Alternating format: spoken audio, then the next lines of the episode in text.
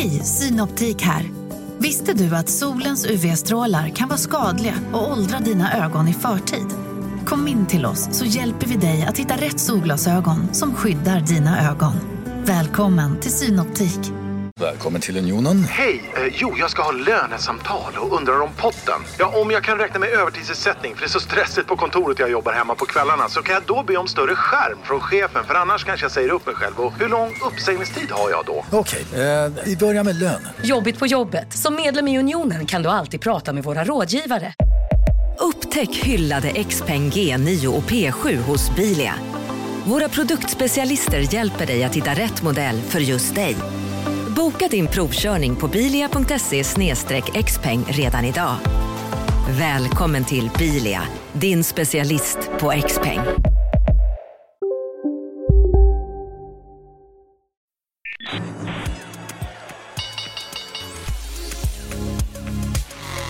Det här är Affärsvärlden med Helene Rådstein. Hej och hjärtligt välkomna till podden Affärsvärlden där vi varje torsdag fördjupar oss i affärsvärldens journalistik. Jag står här med Claes Hemberg och du är främst känd som sparekonom. Men det har du slutat med, eller hur? Just det, precis. Ja, ja. Någonting annat måste man göra med sitt liv ibland. Ja. Du var lite försenad ju förresten. Just det. Ja. Och så sa du ja, men jag är på väg men jag har lite korta ben. Sa du. Men du springer ändå mycket. Är det nackdel att ha korta är kort hela jag. Det är jag med. Men eh, när du springer, är det en nackdel skulle du säga? För du är långdistanslöpare. Jag vet inte. Jag, jag har sprungit sedan jag var 11 år gammal och det är alltså 41 år jag har hållit på och slitit skor på asfalten. Mm. Eh, Men jag har ingen riktig självbild att säga att det är bra eller dåligt. Jag, jag tycker det är väldigt roligt och jag trivs med det. Jag kan vara lite avundsjuk ibland på folk som har långa ben. Jag kan känna det är lite orättvist. Det är lite riggat. Ja, men det, det, tekniken, om man nu ska gå in på nörderi här. Ja. Alltså, du behöver inte få ett bättre steg för att ha längre ben. Det är inte alls det. Det handlar om rotationshastighet, om du kommer fysiken i skolan. Att ha en frekvens. Har hög frekvens Mm. så slår du de som har långa ben och lång frekvens. Alltså en giraff springer inte fortare än en geopard. Om du, Nej, så. Det är, ja. Ja. Och det är en fördel att inte ha en arbetsgivare, utan jag har sex arbetsgivare. Att jag kan springa lite mer när jag vill. Mm. Hur, hur mycket springer du då? Ungefär varje dag. Till och från jobb? Eller liksom hemma? Eller? Hemma i skogen, på gatorna. Asfalt tycker jag är kul. Det går fort. Aha, så Det bästa är. Karlavägen, alltså Odengatan, Karlavägen, sådär fem på morgonen. Ja, det fattar Inga, inga, Fem på morgonen inga bilar ute, inga Ja. taxibilar eller någonting. Och eh, vad springer du milen på? Jag springer inte med klocka, det är min, en av mina... Mm. Jag springer för att det är kul. Men jag ligger kanske på 39-40 någonstans där. Veckans avsnitt av Affärsvärlden sponsras av Pressa.se. Det är en nystartad tjänst där du kan spara pengar på nästa IT-inköp. Tjänsten fungerar så här. Du går in på Pressa.se, letar upp varorna du behöver och lägger dem i varukorgen. Men istället för att betala direkt så får du offerter och det är från upp till 50 olika leverantörer. Och sedan väljer du den bästa offerten och får varorna levererade. Oavsett om du ska köpa en enda dator eller utrusta ett helt kontor så kan man börja jämföra priserna på pressa.se. Och nu tillbaka till intervjun med Claes Hemberg. Du lyssnar på Affärsvärlden med Helene Rådstein. Du var 20 år på Avanza som sparekonom. 20 år och en dag lyckades jag pricka in. Nej, Jo. Jag började på en fredag, slutade på en måndag. ja, en arbetsdag. Då. Ja, just det, precis. Mm. Och sen så har du börjat du leta massa bolag att investera i. Ja, men det visste jag ju inte, utan jag slutade och tänkte någonting annat måste jag prova här i livet. Vad fick dig att liksom komma till den? Du måste ju ha tänkt så ett tag. Nej, faktiskt inte. Jag tänkte så här att jag ska jobba med Avanza så länge det är kul. Och det var kul och jag lärde mig väldigt mycket. Och någonstans kände jag att, vänta nu, lär mig så mycket längre och det jag gör idag, har jag inte gjort det här förut? Jo, men det har jag nog gjort.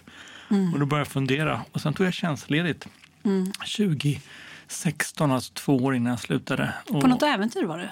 Ja, jag tog ledigt Ja. eh, i fyra, fem månader och bara gick prova träffa bolag och, Ja, ja. och testade allting från då, liksom, eh, godisfabriker till webbyråer och alla. Du kan tänka fotbollslaget Malmö FF besökte jag. Nej. Jag blev inte rekryterad. Nej. Och det var jättespännande och då kom jag på att men det finns mycket annat där ute som jag inte har prövat och det ändå har kanske saker att tillföra. Mm. För det tog lite tid. eh, Ja, men det gjorde det. Ja. När jag väl slutade. Alltså, det tog två år innan jag sen rekryterade Johanna Kull som nu då tog över efter mig. Och, Mm. Som eh, sparekonom. Ja. Just det, precis. Ja, Mm. Och eh, då kände jag att då kan jag lämna med, med vara nöjd och veta att någon annan, en person tar över och Mm. för facklan vidare. Och nu är du ute och besöker väldigt många bolag. Mm, det tog sex månader innan jag kom på vad jag skulle göra måste jag medge. Ja.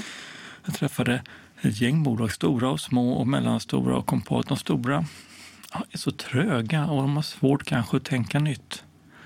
Så det var några bolag som är liksom största i Sverige som jag tyckte var spännande men vi lyckades inte hitta ett sätt att samarbeta. Så de som jag nu hittat är någonstans på mellan kanske ja, 50 till 150, 200 anställda. Där någonstans verkar finnas ett gap av kunskap. För då går du in som delägare. Just delägare, precis. Det är väl, Men det är, framförallt jobbar jag som vd-coach. Alltså jag coachar vdn i några frågeområden som jag tycker är spännande. Och hur många bolag är du delägare Sex nu? bolag. Ja, vilka är det? Oj, jag tar en bokstavsordning. Algon är ett. Algon, rätt, Ja, den ja. tänkte jag inte börja med. Men Algon ja. alltså det är radiostyrning inom industrin. Ja. En annan på A, Aptic, betaltjänster, mjukvara inom betaltjänster. Mm. Jag tänkte konkurrera lite grann med Klarna kan man tänka sig. Altered, vattenbolag, eh, tar hand om folks eh, förbrukning, minska förbrukning hos kommuner framför allt. Hultsfred pratar jag med en hel del just nu. Det är roligt. Mm. Och sen Enride, eh, lastbilsbolag, transporter, självkörande lastbilar. Diskuterar vi hur hittar man och utvecklar man den här tekniken. Jättespännande.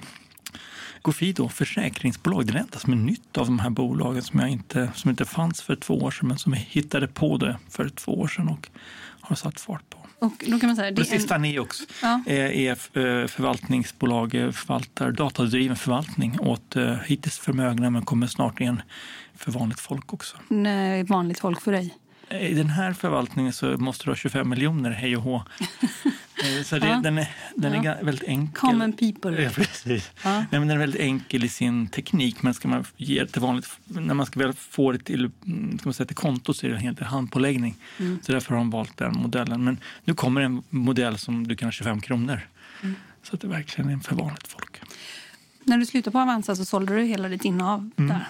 Hur mycket var det? Jag tror det var 25 miljoner, eller 27 kanske någonstans. Ja, precis. Så du har lite också att gå in i om du ska nu gå in och bli. När man ska betala skatt sen, hugga ska du veta. Ja, exakt. Ja, Ja. ja, men ändå. Ja. Ja. Du kommer inte be mig klippa bort detta på grund av myndigheter kommer kontakta mig? Nej, skatten är redan betald. Ja, det är den ju såklart. De är så jätteglada. Ja. Mm.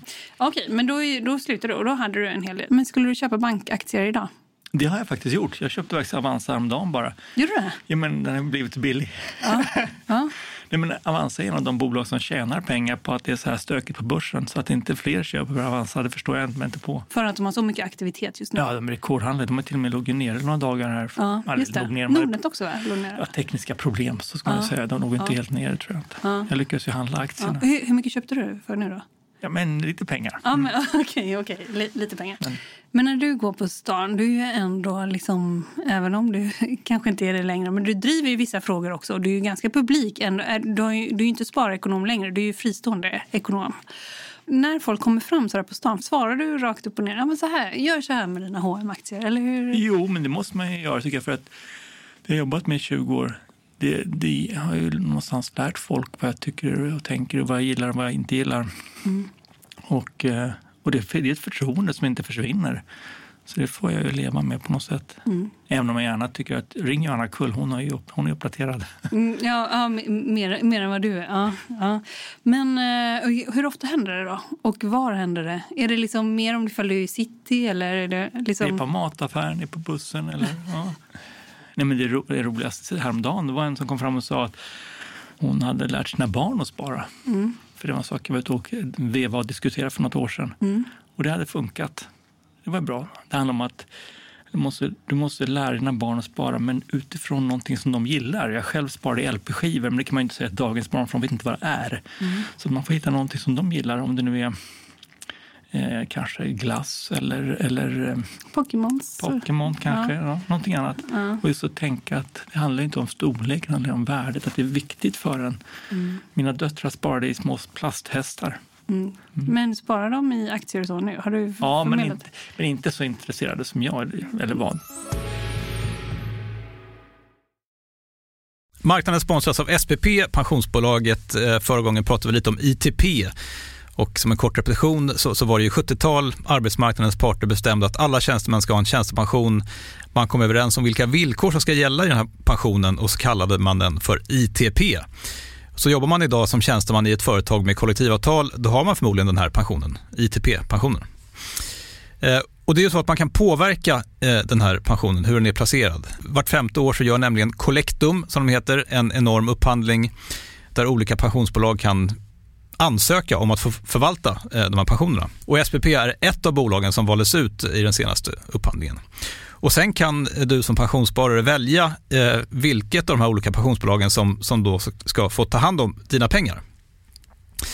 Och tanken med den här upphandlingen är ju att liksom kvalitetssäkra de här olika alternativen eh, men också att förhandla fram stora rabatter så att pensionsspararna ska få ja, kunna spara pengar genom att avgifterna eh, som är så viktiga eh, blir eh, lägre. Och vill man välja någonting i ITP-systemet då finns det en relativt ny sajt som heter avtalat.se. Ehm, där kan man gå in och se hur sin ITP-pension är placerad. Jag gjorde det häromdagen faktiskt. Ehm, idén är att hälften av pengarna alltid ligger i något som kallas för traditionell försäkring. Det här gjorde vi ett avsnitt om i podden Kapitalet nyligen eh, som vi kallade världens bästa sparform. kan man lyssna på om man är intresserad. Eh, den andra halvan eh, den kan man också lägga i en traditionell försäkring eller så kan man placera det i något som kallas för fondförsäkring. Eh, SPP som sagt eh, var ju ett av de fåtal bolagen som valdes ut i den senaste upphandlingen och de finns med som alternativ både med en traditionell försäkring och med eh, fonder.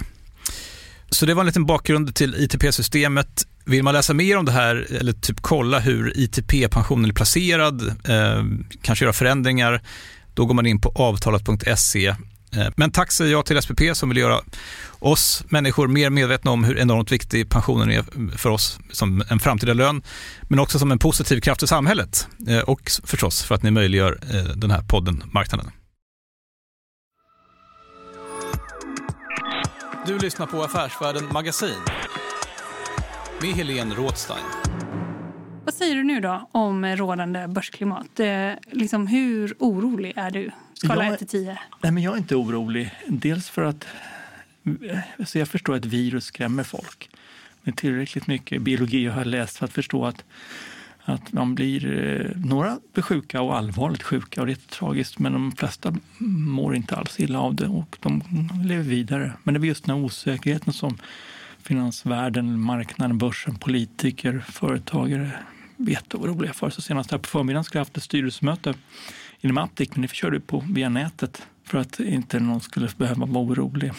Jag tycker det är synd, för jag tror att det är väldigt viktigt att träffas öga mot öga. Men kan du förstå? För det, en sak är ju att vara orolig så IRL och sen så har vi ju finansmarknaderna mm. som, där det är ju enorm oro och skakigt. Eller vad ja, men jag tror att börsen har gått så starkt i tio års tid. Vi har låga räntor så det kommer in pengar på börsen som kanske inte egentligen borde vara där. Mm. Och då blir man väldigt nervös. Man, man letar efter någonting och blir nervös för. Och då blev corona en sån ursäkt som sen då stoppar fabriker i Kina. Och det var ju allvarligt. Men eh, mm. det är snarare att stoppa fabrikerna som var problemet än viruset. Nu har ju dött även många människor i Kina, men det dör ju människor av vanligaste influensaviruset också. Hur tycker du man ska tänka då i det här läget? Ska man, eh, när, när det kommer till börsen? Vad mm. tycker du, hur tänker du själv? Men vi kommer ju se några bolag som går konkurs. Det tror jag. Tror du? Ja, men det tror jag. För de, på samma sätt, de är överbelånade och eh, de kan inte göra emissioner för ingen vill stoppa nya pengar. Jag har bara senaste veckorna träffat bolag som just frågar om, om jag vill gå in med pengar i deras emissioner, onoterade bolag. Och jag säger, men det beror inte på börsläget, det måste bero på att du har en bra affärsidé. Och kan inte du visa på en bra affärsidé så är jag inte intresserad. Mm. Så det blev ingenting, men det var inte på grund av börsläget, utan det var för att det var en bristande alltså affärsmodell ja. som de hade. Men de skrek efter pengar och var mm. beredda att sänka priset bara för att de är stressade. Mm.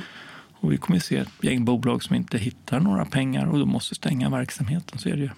Och I andra fall kommer banker, nu är Swedbank eller Nordea hjälpa till och rädda några bolag men alla kommer de inte vilja rädda. Så det är en naturlig utstädning och det är bra. Alltså lite, lite grann som en lågkonjunktur det här. Men blir det naturligt verkligen? För om man tänker liksom klassiskt utbud och efterfrågan så kommer här faktor X Mm. Som kan slå ut flera bolag. Liksom blir det Nej. rättvis utslag? Om du förstår frågan. Ja, ja, ja, jag håller med dig.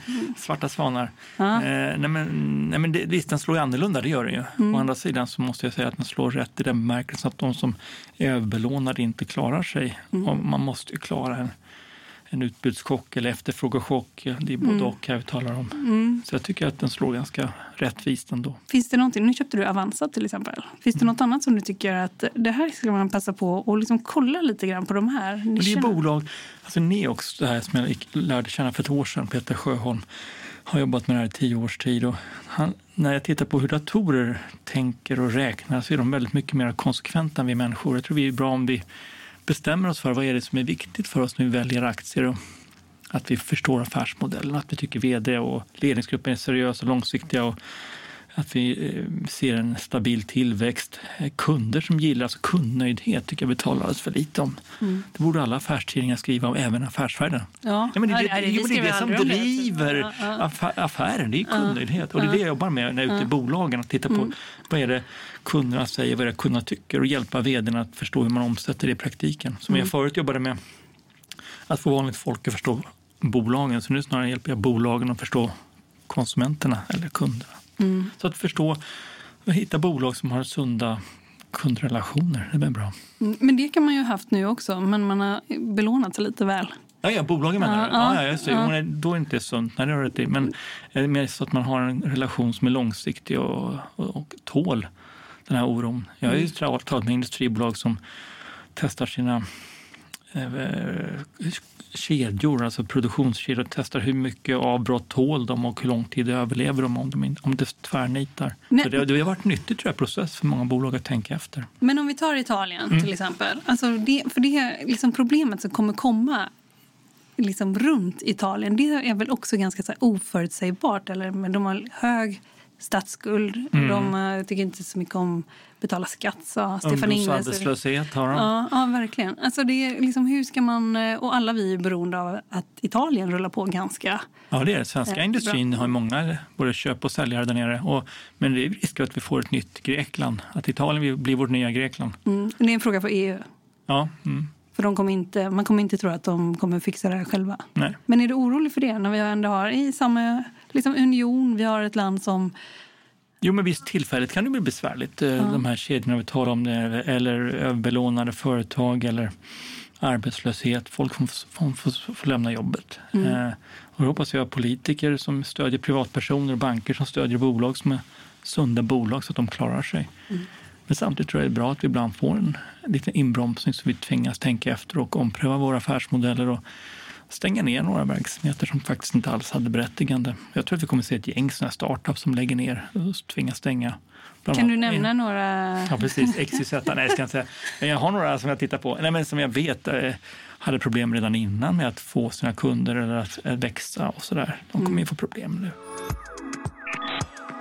Du lyssnar på Affärsvärlden med Helene Rådstein. Eh, Du har själv tidigare sagt, att, eller flera gånger väl, att du är liksom långsiktig när du investerar 10-15 år framåt. Mm.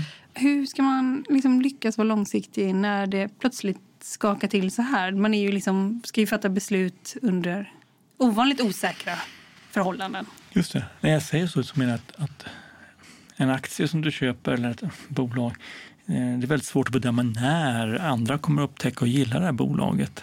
Därför kan du upptäcka och gilla det nu så kanske det tar två år eller tre år innan någon annan upptäcker det. Jag tänkte på Avanza som jag jobbar med. De första åren så var det väldigt stökigt och besvärligt. Det var, fanns ju 14 olika nätmäklare år 2000, varav de flesta då gick i konkurs och lämnade banan vid eh, års, alltså 20-årsskiftet och två blev kvar, Avanza och Nordnet. Så att, eh, och sen har de vuxit på och sen har de blivit solida bolag. Det tar, tar tid, man måste få medge det. Fattar du det från början? För du var med sen start. Ja, jag var väl eh, dag tre eller något sånt där, så jag var Ja. inte med och grundade utan jag kom in eh, dagen efter. Mm. Ja, hur, hur kom det sig? Eh, Det var Sven Chetkovic som var med och startade från början. Det var tre killar som startade bolaget. Och de hade lanserat och så hörde de av sig till mig och sa att vi, vi, vi har lanserat men det är ingen som fattar vad vi håller på med. kan du komma hit och hjälpa oss och förklara för våra kunder? För kunder undrar liksom hur det är med aktiehandel på nätet. Går, går själva liksom aktieaffären i kabeln på något sätt då? Mm. Det var jättesnär, verkligen grundläggande frågor på den sidan. Alltså, sajten var en köp och en säljknapp, i stort sett ingenting annat. Mm. Så det är svårt att förstå idag. Men det har hänt en hel del. Just det. Men tillbaks till eh, börsen. Mm. Och om jag förstår det rätt, liksom, ja, hittar du bolag du gillar, men då kan du... Alltså Avanza blev ju tror jag, 2010, alltså från 2010 till 2020 det bolag som, om det var ett eller två, som växte mest i, i Sverige. Mm. Ja, fantastiskt kul, så det var ju en tur också från min sida, absolut. Men den här långsiktigheten tror jag många saknar, att man hoppar och hoppas hitta på något bättre istället för att stanna kvar vid det som man har hittat och tror på. Sen kommer lite motvind lite kyla och vinter ibland även i de här bolagen, men vi kan inte hoppas på att vi ska tjäna stora pengar närmaste kvartalet. Det får inte vara så. Då har man liksom fel förväntningar. Vilka är dina längsta innehav som du har haft? Eh, Trelleborg är en favorit. Och nu med? Ja, nu det är undervärderat tycker du? Det ska jag inte säga. Jag har inte räknat på det sista tiden, men jag, jag tror att de, har, de kommer prestera bättre än snittet de närmaste fem åren. Ja, men om, om man tänker så. så att jag, jag tycker många aktieanalytiker man läser i tidningarna Affärsvärlden och andra, de säger närmaste 5-6 månaderna eller något Ja. sånt där. Och det är för att så länge kan... Nej, så, så länge kan analytiker tänka. Ja. För att det är så mycket som kan ändra sig på vägen. Men jag skulle gärna säga att det, tänk om det stod i tidningen, det här är bra på fem års sikt. Det hade jag gillat. Så, så tänker Det är jag. lite feedback till oss. Ja. Men om vi då snackar lite längre. Då, eh, Avanza har haft och köpt igen Trelleborg och mera då? Enea är en favorit. Ja. Alltså, det talar vi om, om eh, tv på, eh, på telefoner egentligen. Den trenden vi ser att människor tittar mer och läser mindre. Men den har ju då backat upp till att köpa Storytel-aktier också. Så att jag kör både läsa och titta på telefoner. Nöje. Ja. Ja, just det. Nu är jag Ja. väldigt dålig på att titta på telefoner och på att läsa på telefoner, men jag ser att andra gör det. Ja. Jag, jag, gör, gör, inte du det? jag läser pappersböcker och tidningar och sånt där. Okej, och och, lyssnar- du lyssnar inte så, så mycket på ljudböcker och så? Nej, jag lyssnar på Spotify. Men om man tar så här, ny- en, en, eh, en annan sektor som det har talats ganska mycket om nu, eh, det är också hela spelsektorn. Och vi tittar på dem, liksom lite mer kasinobolagen och bettingbolagen. Vad tror du om dem på sikt? Man säger ju USA öppnar upp och lite sådär. Tror du? Ja, jag är ju själv totalt ointresserad av att spela om pengar. Ja. Eh, vad jag förstår så är det 5 som gör det. Mm. Och det bygger på att jag kan räkna. Eh, nej, eh, Alltså, är det så? Ja. Ja. men ett, ett, ett, ett, Jag hade, jag hade en daytrader här, eh, John Skogman. och Ja, men han jag snackade i telefon häromdagen och han säger till mig köp Leo Vegas. Men det kan jag inte göra. Varför inte det? Nej, men jag tror inte på affärsmodellen. Alltså, jag tror inte på att, att bolag som spelar om pengar, eller jo- jobbar med att spela pengar är långsiktiga och hållbara. Jag tror inte det. Nej, nej. va- varför inte? Jo, taxichaufför som jag träffade häromdagen frågade mig, mina kompisar spelar på Lotto men vinner aldrig pengar, varför inte det? Då frågade, han hade räknat på det här och då frågade jag mig hur mycket satsar de? Bara, 90 spänn i veckan, det är alldeles för dåligt. Vadå dåligt? Ja, men 450 spänn i veckan. Och så, så, spa- eh, så kommer du vinna. Jaså, är det sant? sa han. Ja, men nu sa jag till honom, du glömde fråga mig när du vinner. Ja, när jag vinner? Ja, det tar ungefär 81 år. 81 år, ska jag vänta så länge? Jo, för sannolikheten säger det. Om du lägger 450 spänn i månaden i 81 år, då har du vunnit en miljon. Men det är bra, sa han. Ja, men du glömde ytterligare fråga mig en sak till. Vad då? Vad kostar det här kalaset? Jo, det kostar en och en halv miljon att om 81 år vinna en miljon. Jaha. Ja. Så, så, så tänker jag och det att Ja. Det, spelbranschen... det, det är inte långsiktighet för dig? Nej, jag tror inte det är för mänskligheten. Men sen Nej. inser jag att människor gillar det och det får de hålla på Ja. med. Men jag, jag förstår mig inte på det och då ska jag inte lägga mina pengar där. Ungefär Nej. som Facebook-aktien när den kom. De tjänade ju inga pengar och då sa jag det, köp inte den. Sen lyckades de ju få ordning på sin ekonomi med annonser och sånt. Så att sen har det ju gått kanonbra. Så då var det, kan man säga, i efterhand, eh, det där var ett råd som inte var helt eh, rätt. Facebook? liksom. Ja. Ja, det var inte det. Alltså, den noterades på 32 dollar, gick ner till 17. Första halvåret hade jag rätt. Sen så kom de, ju- fick, de, När- fick de ordning på sin, eh, på sin affärslogik, sina annonser och allt det här och sen ligger de inte över 100 dollar. Mm. Men vilka andra case, om du tittar, tittar tillbaks, kunde du ha gjort, liksom värderat annorlunda? Jag skulle säga H&M tror jag vi alla underskattade. Att vi väntar, väntar på att klädhandeln skulle komma på nätet talade vi redan om för 20 år sedan. Och vi lite grann glömde bort det. Även om det var handla om mina favoritskor på Zalando så slog det inte mig att H&M har misslyckats med det. Och då borde jag ha varnat för H&M. När borde du ha gjort det? Det var ju Gick det ner 2017? 2016 redan faktiskt. Ja. Ja, hösten, tror jag, december 15 tror jag, någonstans där. Mm. Eh, Och jag var ju på H&M och träffade Carl-Johan och sådär, pratade och skrev om det här för våra sparare. Eh, Men det är inte helt klart fortfarande exakt hur det slutar. Nej, det vet man inte. Alltså, nej, Eller om det blir en utdelningsaktie som man Ja. tuffar på som ett Telia eller om det fortsätter expandera. Får vi se. Så det var tror jag en, en, eh, en missbedömning. Nå, har du något annat case som du tycker? Ja, Men Telia var ju väldigt haussad kring år 2000 men det var ju många te telekombolag Vad de generellt. bråkar mycket nu. De bråkar med alla. Egentligen kanske jag också undrar så här, eh, efter så många år, vad har du så här i huvudsak lärt dig? Har du eh, dels så här, är det kul med case, liksom, men Mm. finns det någon där du har liksom, det här fallet fick mig ändå att tänka om eller se liksom eh, att någon lärdom som du Men en lärdom som märks det är de här Fingerprint eller bitcoin-människorna som Ja. jag slår ihop, kanske inte så snällt, men det är samma som cannabisfolket också som handlar liksom på Så ska de in där i Ja, samma samma. Ja, Nej, men som, som handlar ren spekulation och det är inte riktigt säkert på hur affärsmodellen ser ut om de kommer tjäna pengar. Du tjänar Fingerprint pengar i ett år Mm. eh, och det finns en stor hord med människor som älskar den aktien och gör det fortfarande. När du märker att det är en sån het stämning kring ett bolag, då är det tycker jag, ett tecken på att man ska trycka sälj. För då, är inte, då är det inte rationella man säga, grunder till ett köp, utan det är bara känslor. Människor som lockade sin mamma beråna huset för att köpa Fingerprint-aktier. Då blir jag ledsen. Vi, vi skrev några reportage om när de samlades på Gothia Towers och så. Mm. Ehm, och det, var ju, eh, det kändes ju nästan som att det var så en fotbollsklubb liksom, Mm, som precis. träffade så hela, ans, hela anslaget. kan man säga. Ja. Men du, du var inte inne där och köpte till en början? Nej, nej, nej, nej men jag såg ju... Nej, men jag, jag, jag satt bland analytiker, träffade analytiker och diskuterade och försökte förstå bolaget. Och, och eh, förstod ganska snabbt att, att det här kommer möta konkurrens. Lite grann som, det påminner om North, eh, den här eh, Northland-fabriken, eller vad heter det, gruvan uppe i Pajala. Som också massor av människor stoppade in pengar i och hopp om att man skulle tjäna jättemycket pengar på, på järnmalm. Alltså det var inte vilka som helst som gick in där?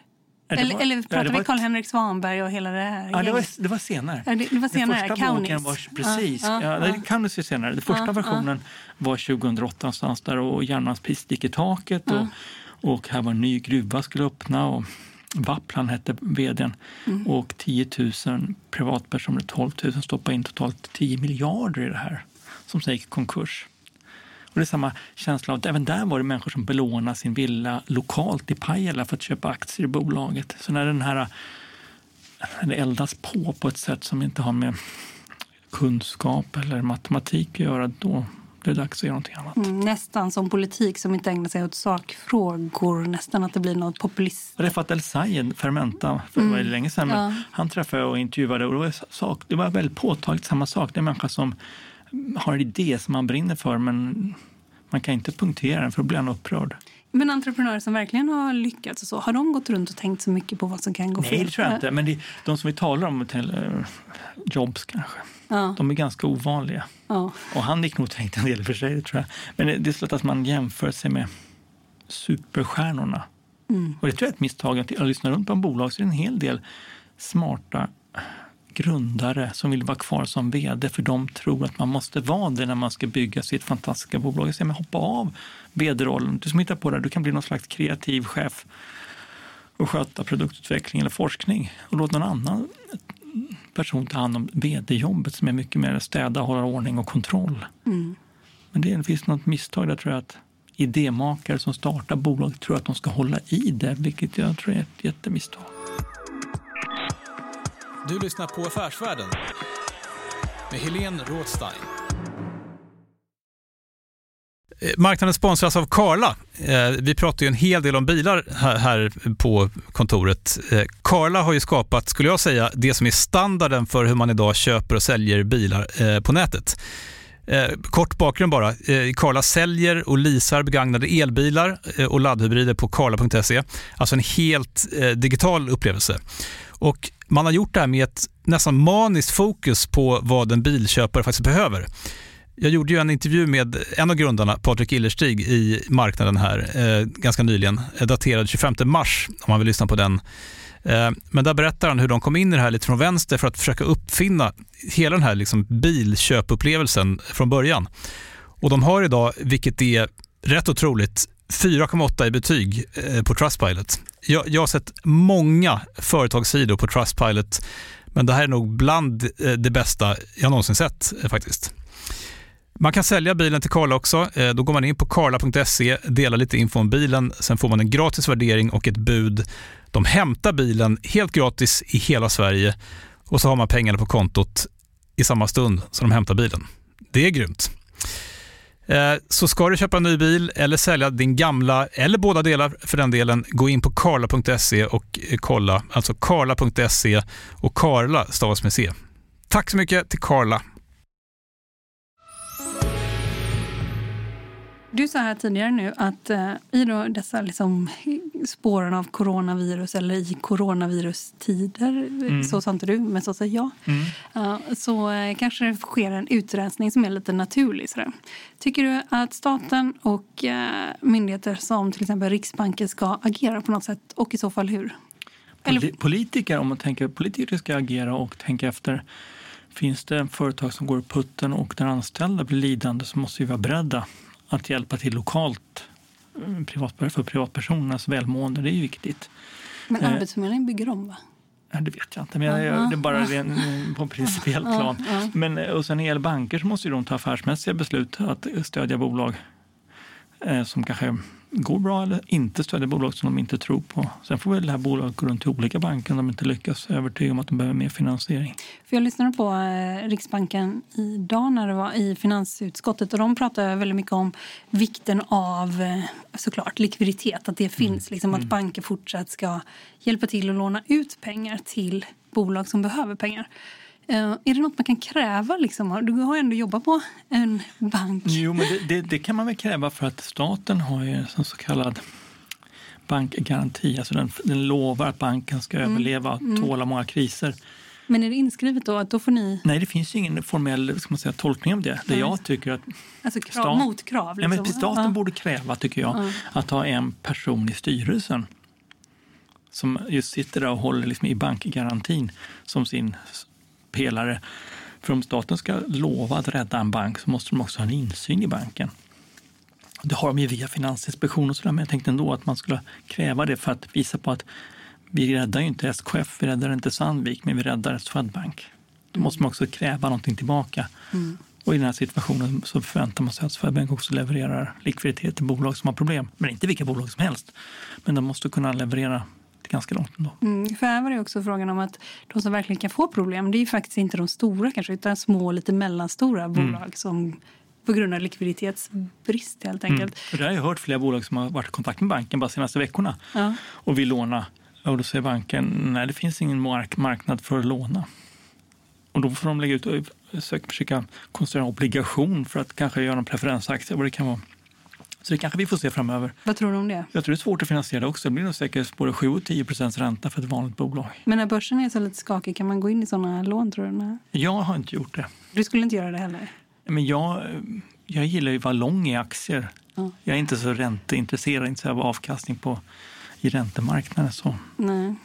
Men det som du säger, så här, ja, man skulle kunna ha en statlig person i styrelsen. Det är ju lite... Alltså, just bankerna att man skulle ha det, det är ändå ganska radikalt mm. förslag. Ja, jag är lite socialist där. Ja, ja du är det. Nej, ja, nej men, jag är nog snarare byråkrat skulle jag säga. Att, ja. att säga att, att om staten ska leverera en garanti så måste också bankerna leverera någonting tillbaka. Så tänker jag. Mm, men, eh, men, det, men det låter sent att komma med det nu i så fall. Ja, vi har haft en bankkris för tio år sedan, ja, så det är sent. Exakt. Men det var i och för sig, tror jag sa det då också, men, ja. men eh, bättre sent än aldrig. Ja. Det finns ju en annan grej här med bankerna som är ju liksom att eh, det är ju många banker som lånar ut väldigt dyrt liksom, till eh, svenska medborgare och som också får hjälp med att locka in folk också med insättningsgaranti. Mm. Vad tycker du något om, om det? Det är samma sak där egentligen. Är matematik. Kan man kan man räkna hem det så gör man det. Men risken att man skickar dem sen till Kronofogden för att de misslyckas. Och det är, vad går gränsen för god etik? Hur länge kan man hjälpa någon innan man skälper den? Det är en jättesvår fråga. Någonstans så, om personen har belånat sig eller vill ha ut sin lön i förskott okej okay, en gång. Men att göra det för femte gången, då har man ju någon slags fel i sin privata ekonomi. Då måste ju man säga nej tack. Och då kommer en statlig bankgaranti till de som hjälper till att låna ut där? Eh, än så länge är det ju så, men ja. man kanske ska ställa krav på att man ska inte få Tycker du det? Jag menar, om jag hade en bank ja. som lånade ut till privatpersoner så skulle jag 50 gånger personen säger vill ha ut min lön i förtid säga att eh, du har något annat problem än just din kortsiktiga likviditet som mm. problem med din ekonomi. Mm. Och hjälpa personen till en skuldrådgivare, det vill säga Kronofogden. Du, eh, när rapporterna kommer senare, eh, är det maj? När kommer De första kommer väl redan 15 april och sen så tror jag det kulminerar 22, 23, 24 där. Sandvik tror jag kommer 23, SKF 22 om jag kommer ihåg rätt. Mm. April. april. Mm. Eh, så då får vi veta hur, eh, hur det har gått i början av maj kan man säga. Ja, jag tycker det är toksent. Alltså, om ja. vi har en sån här turbulens så ska bolagen gå ut nu. Alltså imorgon eftermiddag berätta för sina aktieägare. Vi har klarat januari, för det var ingen coronafrossa då. Februari mm. gick, gick, så här och mars mm. ser ut så här. Ja. Varför inte? Då har man ju dämpat. Jag förstår inte att inte bolagen går ut och berättar det. De vet inte hur det har slutat. De vet inte hur april, maj ser ut. Men de kan få berätta vad de vet. För vi som sitter på läktaren vet ingenting. Nej, det är jättesent. Och det var samma, faktiskt som sa också det på Riksbanken. Så att det kommer BNP-siffror här Mm. liksom hur det går nu. Det släpar ju också liksom ja, helt jätte, ointressant. Jättelång, ja, ja. jättelång tid framöver. Men, har Men vi, har, vi har, det är någon dag på Haymarket här nästa vecka, om mm. det är mm. torsdag. Ja. Så det är 20 bolag, mellanstora bolag som är där och pratar. Ja. Det Kom dit allihopa. Det, men det kommer bli spännande att titta på hur bolagen uttalar sig. I, I vems regi? Vem var det? Jag kommer faktiskt inte ihåg. Ah, ja, men det är, någon, ja. alltså, det är massor med små ah, bolag, ah. mellanstora bolag. Mm. Storytel där pratar bland annat. Eh, och det är spännande att se vilka frågor de får och vad de svarar. Mm. Och varför har inte de varit ute själva och tagit initiativet? Jag fattar inte det. Men, men folk kan ju vara så bara, här, nu är det tyst period, nu är det tyst, eh, liksom, nu ska vi inte vara ute ja, och men prata. Det är inte sant. Alltså, tyst är ju för att man har valt det. Man kan vara otyst också. Och märker man att det finns ett sug på marknaden och okunskap, då ska man ut och berätta. Ja. Hade jag varit vd hade jag gjort det. Även om jag inte hade full koll. Jag vet ju inte allt, det vet jag aldrig. Men att berätta det jag vet. Vi har ju ringt runt till exempel till verkstadsbolag som är verksamma i Kina. kommer ut, ja, när podden kommer ut torsdag. Och mm. eh, liksom, då är det väldigt mycket så siffror, så fabriker och antal anställda. Och, och det är väldigt Kina-fokuserat faktiskt. Mm. Eh, men, eh, och då svarar de ju på frågor. När man ställer frågor också. Alltså det är nog inte så många som inte svarade tror jag. Ja, men vi har en analys. SKF ja. kom ut med en analys. Hur påverkas ja. de av det här viruset? Hur påverkas de av stopp i leverantörskedjor? Ja. Eller Sandvik, eller Volvo, eller mm. Atlas mm. eller vilka de nu är. Vad är det för risk om man inte kommer ut med en analys skulle du säga? Den som gör det kommer vinna förtroende. Den som gör det, även om du har tråkig information, det kan ju uppfattas som en vinstvarning, men det är inte det som är poängen. Poängen är att berätta hur läget är och sen om det är uppåt, alltså bättre än man förväntar eller sämre än förväntan, det får vi ju se. Och det kommer ju ta säkert veckor innan vi har analyserat klart det. Men poängen är att berätta det man vet när det är sån här informationsunderskott. För det, Men då det är man info, nästan, ja. infoepidemi just nu, alltså brist på information och spekulation ja. istället. Ja. Men då skulle man nästan ha eh, en analys idag, en imorgon, en i över... Alltså det förändrar sig också väldigt, väldigt fort. Det håller jag inte med om. Nej. Nej. Nej. Det är bara börsen. Så ja. Precis. Jo, men det är inte så att Ericsson är värt 10% mindre idag än för en vecka sedan. Även om börsen säger det så är det ju inte. Nej. Vad säger du nu? Ja. Nej, men, eh, för, för, för Börje har ju koll. Varför går inte Börje ut och berättar vad han vet? Ja. Nej, men jag kommer ju med en rapport. Ja, men ska vi sitta här och gissa? Då kommer jag, om jag bara ett råd till Börje eller om det nu är då gissar vi och då måste vi ha en säkerhetsmarginal på 10-15 procent för vi är så osäkra. Om du går ut och berättar då slipper vi den säkerhetsmarginalen. Då kommer dina aktieägare få en bättre kurs eller med rimlig kurs. Man hade, ja, precis. En, ja. en, en som stämmer mer överens. Med, ja. ja. Men man hade ju kunnat komma varje vecka. Eller? Ja, ja du menar så uppdatera? Ja. Ja, Det, låter också, det låter också lite kaosartat att det är så stora svängningar. Jag tror inte det. Nej. Ja, men de, som, de vd jag pratar med säger att ja, men det, vi har en bra bild av det. Det tog mm. några dagar att få en bild, men det här är vår prognos. Mm. Ja. Och det borde man göra mer. Ja, ja. eller hur? Ja. Vi sitter som en svart säck nu och därför folk inte vill köpa aktier. Mm. Är det ett problem? Ja, men det är det ju. Och det är bara massor med ryktesspridning och en association till börsen som säger bara att det är hemskt och dumt och dåligt med börsen. Mm. Istället för att det är spännande och det är där vi ser tillväxt av nya idéer och, och vår, vår gemensamma liksom säga, framtid finns ju i ekonomi, alltså ekonomiska termer. Skulle du säga att börsen är väldigt så här känslodriven just nu? Ja, det har väl varit de senaste 30 åren. Ja, alltid. Ja, inte mer än vanligt, eller? Ja, men ja, det här kan bli ännu mer det, sociala medier och sådär. Och globaliseringen när Kina står för 20 procent av ekonomin istället för 5 som Visage och sådär. Så är det ju. Mm. Så det blir värre eller, eller mer drabbande. I Neox-bolaget så jobbar så eh, räknar vi på att 38 procent av all börsinformation är vilseledande. Information från? Information om från, bolagen som vi från ser. bolagen själva? Ja. Och det är inte att bolagen vill vilseleda oss utan det är informationen vi får innehåller så mycket data att vi fokuserar på fel data. Mm. Ja, vi får se vad, vad, vi har landat. Du kanske får komma tillbaka här i maj. Alltså efter, kan du väl göra? När det är rapport, efter rapportsäsongen? 23-24 där så ja. bottnar börsen kanske. Kan du inte komma tillbaka då? Absolut. Så hör vi. Eh, Claes Enberg, tack så mycket för att du var med i podden Affärsvärlden. Tack själv. Du har lyssnat på en podd från Affärsvärlden. Jag heter Helene Rothstein. Mer fördjupande journalistik om näringslivet finns både på nätet och i Sveriges äldsta och faktiskt bästa affärsmagasin. Du hittar oss enklast på affärsvärlden.se och podden den är tillbaka om en vecka. Håll ut, hej då!